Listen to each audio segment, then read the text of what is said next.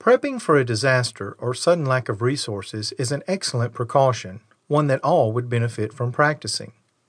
But nothing can prepare you for the hardships of personal, regional, or national emergency the way that gardening can. The lifestyles of survivalists and gardeners are perfectly complementary.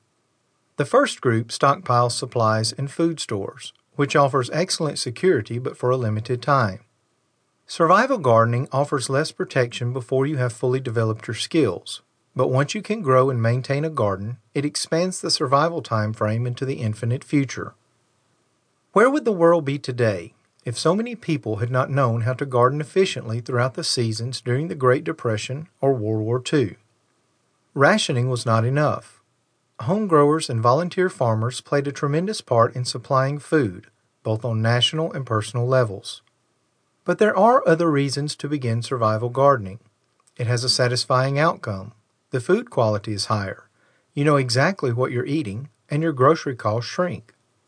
For city slickers and country bumpkins alike, growing your own food is a viable option that will teach you invaluable skills while putting delicious, nutrient rich food on your plate.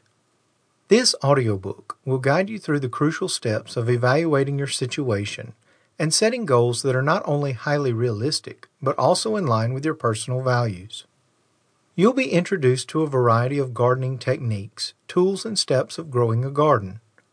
You will also learn basic skills for becoming a more self sufficient survival gardener, such as composting, seed saving, and ensuring a food supply throughout the winter.